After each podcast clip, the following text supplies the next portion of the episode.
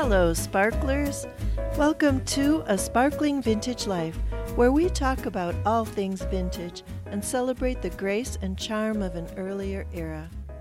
I'm your host, Jennifer Leo, and this is episode number 17. I'm so happy you've stopped by to spend a few minutes with me. It's June 23rd, 2019, as I record this, which means summer has officially started, although apparently northern Idaho missed the memo so I'm sitting here wrapped in a sweater. Nevertheless, summer is here, so this episode is the first of a short series on ways to enjoy a sparkling vintage summer. Today we're talking about that classic summertime treat, ice cream. But first, I wanted to give a heartfelt thank you to sparkler Mama Mansky, who left a five star review. She wrote, a sparkling vintage life takes me away. When I want to escape the stresses of today, I enjoy listening to Ms. Leo. It's refreshing and clean. If only I were born in that era. well, that's how I hope every one of you feels while listening to this podcast. I want it to be a respite from the hustle and bustle of daily life, a little oasis of calm and a place to think about things that are true, good, and beautiful as you go about your day doing your housework or working in your garden or taking a walk. Also, on last week's episode about tea, I mentioned that multi tiered tray called a curate's assistant. I said I didn't know where the term curate's assistant came from, but I speculated that it had to do with church services specifically Anglican, where a curate is the lowest form of the priesthood, the beginner level, as it were, assisting a priest or a vicar in conducting the church service and running the church. So if the curate is the assistant to the priest, then the curate's assistant would be the assistant to the curate. Sparkler Linda wrote in to say she'd recently heard that in the context of food, to curate means to put together certain foods for a certain meal or um, purpose. I guess it's sort of like curating an exhibit in a museum or curating a wardrobe where you carefully choose some items and leave others out to achieve a deliberate desired effect. So maybe that's where the term curate's assistant comes from. Thanks, Linda, for writing in. And now on to our topic, which is ice cream.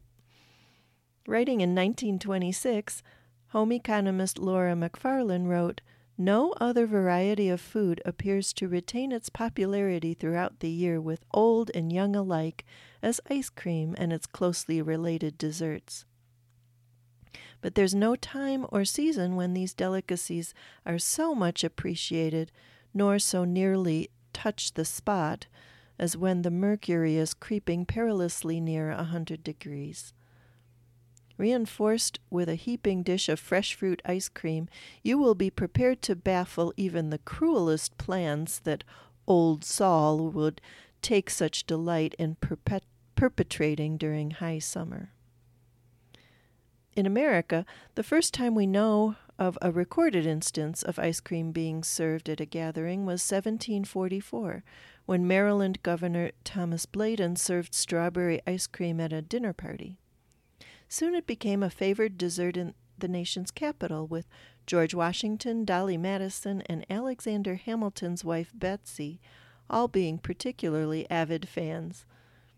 In 1802, Thomas Jefferson served ice cream at an official White House dinner. He liked it so much that he learned to make it and even imported equipment from France to do so. At that time, ice cream was molded into shapes, much as we do with jello or certain other dishes today. I can't imagine the effort it took to make and serve ice cream in steamy Washington, D.C., or anywhere else in the American South in the days before refrigeration. But of course, it is a treat for the wealthy, as they were the ones with the resources to build ice houses on their estates and plantations. However, in the early 19th century, two African Americans, Mrs. Jeremiah Shadd and Mr. Augustus Jackson, brought ice cream to the general population. First, Mrs. Shadd opened a catering business serving frozen cream, sugar, and fruit, which became a sensation.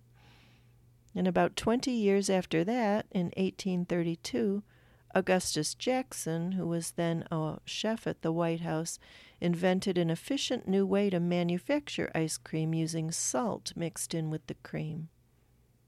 Sadly, he never applied for a patent. Often called the father of ice cream, Jackson moved to Philadelphia and experimented with more flavors and methods of manufacture, and he distributed the ice cream in tin cans to places called ice cream parlors. Ice cream parlors gained popularity throughout the late 19th and early 20th centuries as family friendly places where young people and ladies dining alone could safely gather. Then they got a huge boost during Prohibition when the liquor business went underground and many saloons switched to serving ice cream rather than close their doors. Drugstores, too, opened ice cream and lunch counters to serve the weary shopper in need of refreshment. Meanwhile, back in 1843, Nancy Johnson had invented a hand cranked ice cream freezer, and she did patent it. This contraption meant that anybody with sufficient arm strength and patience could make ice cream at home Ice cream churning was especially popular on farms with their ready access to fruit from the orchards and cream from the cows. The image of children taking turns cranking the ice cream on the back porch has become an iconic symbol of summer in heartland America. After the Civil War, large cities saw the advent of street vendors, or hokey pokey men as they were called, these vendors, who were often Italian immigrants, were the forerunners of the good humor truck some of us may remember from childhood. The origin of the name Hokey Pokey is a bit of a mystery. Some think it's a variation of the magic term hocus pocus. More likely, it's a corruption of the Italian oche poco, or oh, how little referring to the price of the ice cream, which was cheap, not the serving size. Lumps of ice cream were served in glass or wrapped in paper under sometimes questionable sanitation. In 1897, another African American, Alfred L. Cralle, was issued a patent for the ice cream scoop, which allowed the scooper to dispense a uniform serving of ice cream using just one hand. Cralle's basic design is still widely in use today. Ice cream, as America's favorite dessert, got a big boost at the World's Fairs in Philadelphia in 1876 and Chicago in 1893. But it was at the Louisiana Purchase Exposition in St. Louis in 1904 where the ice cream cone was introduced to America although the story of exactly which vendor should get the credit for introducing it is a matter of some debate. If you watch the old Judy Garland musical Meet Me in St. Louis, filmed in 1944, you'll see the family enjoying ice cream cones as they visit the fair. Another 20th century innovation is the ice cream sundae. Here, too, the exact birthplace of the sundae is a bit sketchy, with two towns, Ithaca, New York, and Two Rivers, Wisconsin, nearly coming to blows over it with heated debates back and forth in the newspapers. A third town, Evanston, Illinois, does not claim to have come up with the sundae, but they do like to take credit for the name. Evanston was home to the Women's Christian Temperance Union, which opposed alcohol in all forms and championed the sundae as an alternative to alcoholic drinks. The story goes that the religious hardliners objected to the use of Sunday, the Lord's Day, for such a decadent concoction. So the spelling was changed to S U N D A E to differentiate it from the day of the week. Again, much of this may be apocryphal. It may be, as one source reported, a simple matter of a misspelling on a shipment of the trademark tall fluted glassware that sundaes are served in. No matter how it's spelled, sundaes and make it yourself sundae bars with ice cream and all the fixins are standard fare at ice cream socials. Which brings us back to our earlier topic. For some reason, gatherings around ice cream are called socials. I suppose they could be called ice cream parties just as well, but social is the term that has stuck. I remember attending ice cream socials at my church when I was a child, but they seem to have gone out of style except in pockets here and there. I understand there's a quite well known one held every summer on Prince Edward Island, the home base of author Lucy Maud Montgomery and her beloved heroine Anne of Green Gables. But of course, an ice cream social seems a particularly Anne Shirley ish thing to do. In the latter half of the 19th and early 20th century, ice cream socials became a favorite form of entertainment. Churches, schools, and other nonprofit organizations in particular latched onto the ice cream social as a way to raise funds for a good cause. I think it's time to bring it back, don't you? What do you need to put on an ice cream social? Well, ice cream, of course, and a way to keep it cold on a hot day. Bins of ice or portable freezers or access to a kitchen with a freezer is ideal.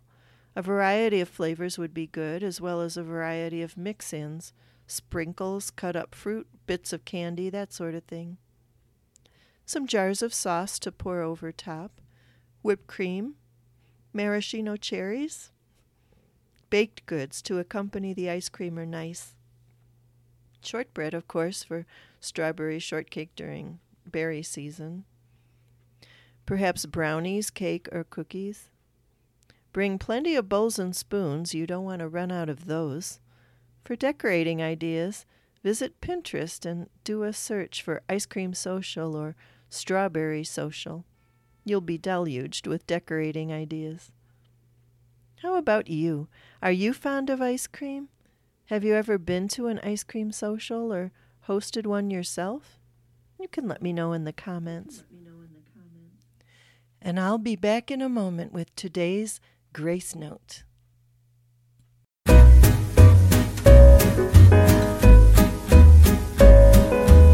Today's Grace Note is the movie I mentioned earlier, Meet Me in St. Louis, starring Judy Garland.